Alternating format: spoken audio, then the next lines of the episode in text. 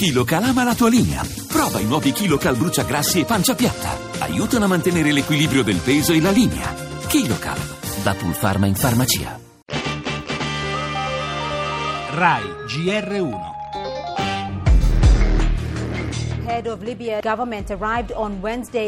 A poche ore dall'entrata in carica del governo di unità nazionale guidato dal premier al-Sarraj, Tripoli è una città sospesa che sembra attendere il peggio. Uomini armati presidiano le strade principali, si sono uditi colpi sparati Annunciamo al nostro popolo la nascita del governo di concordia nazionale. Comincia una nuova era con il sostegno dei nostri cittadini. È giunta l'ora di voltare pagina e guardare al futuro. La vendetta e l'odio non possono essere le basi di una nazione.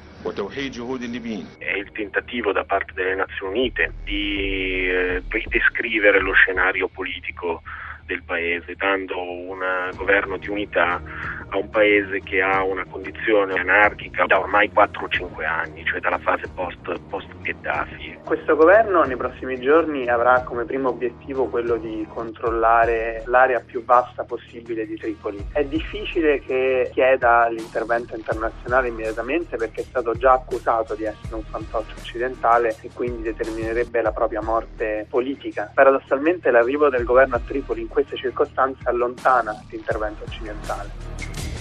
Arginare l'immigrazione, contrastare l'avanzata dell'ISIS, determinare un intervento militare che potrebbe coinvolgere anche il nostro paese. Queste tre fondamentali partite si intrecciano con il futuro della Libia, la cui stabilizzazione politica non sembra essersi avvicinata neanche di un passo all'indomani del rocambolesco arrivo a Tripoli di un esecutivo definito di concordia nazionale, espressione che in questo momento suona quasi grottesca. Al suono delle esplosioni e delle raffiche di Mitra, la capitale libica ha accolto il premier Al-Sarraj, l'uomo voluto dalle Nazioni Unite, come spiegava Arturo Varvelli dell'Istituto per gli Studi di Politica Internazionale. Difficile stabilire quale futuro attenda il nuovo governo, osteggiato dal cosiddetto esecutivo di salvezza, sempre a Tripoli, e da un altro organismo, l'amministrazione di Tobruk. Questa ulteriore fase di stallo Secondo Mattia Toaldo, esperto di relazioni internazionali, potrebbe così rallentare una missione militare che invece alcuni paesi occidentali sembrano intenzionati a portare avanti.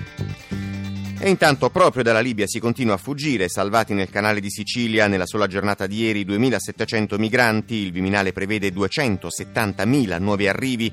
Caso Marò, braccio di ferro Italia-India sul rientro di Girone, oggi nuova udienza all'AIA. La politica, Marino attacca il PD e ancora non scioglie la riserva sulla sua candidatura a sindaco di Roma. L'economia, un esercito di mini pensionati, secondo l'Inps 2 su 3 sono sotto i 750 euro. Parleremo anche del cambio al vertice di Telecom con la nomina di Cattaneo a nuovo amministratore delegato. Cronaca arrestata un'infermiera ritenuta responsabile di 13 omicidi. Il teatro a Roma in scena la versione integrale di The Dubliners di James Joyce, poi la Juve che ha vinto la Coppa Carnevale.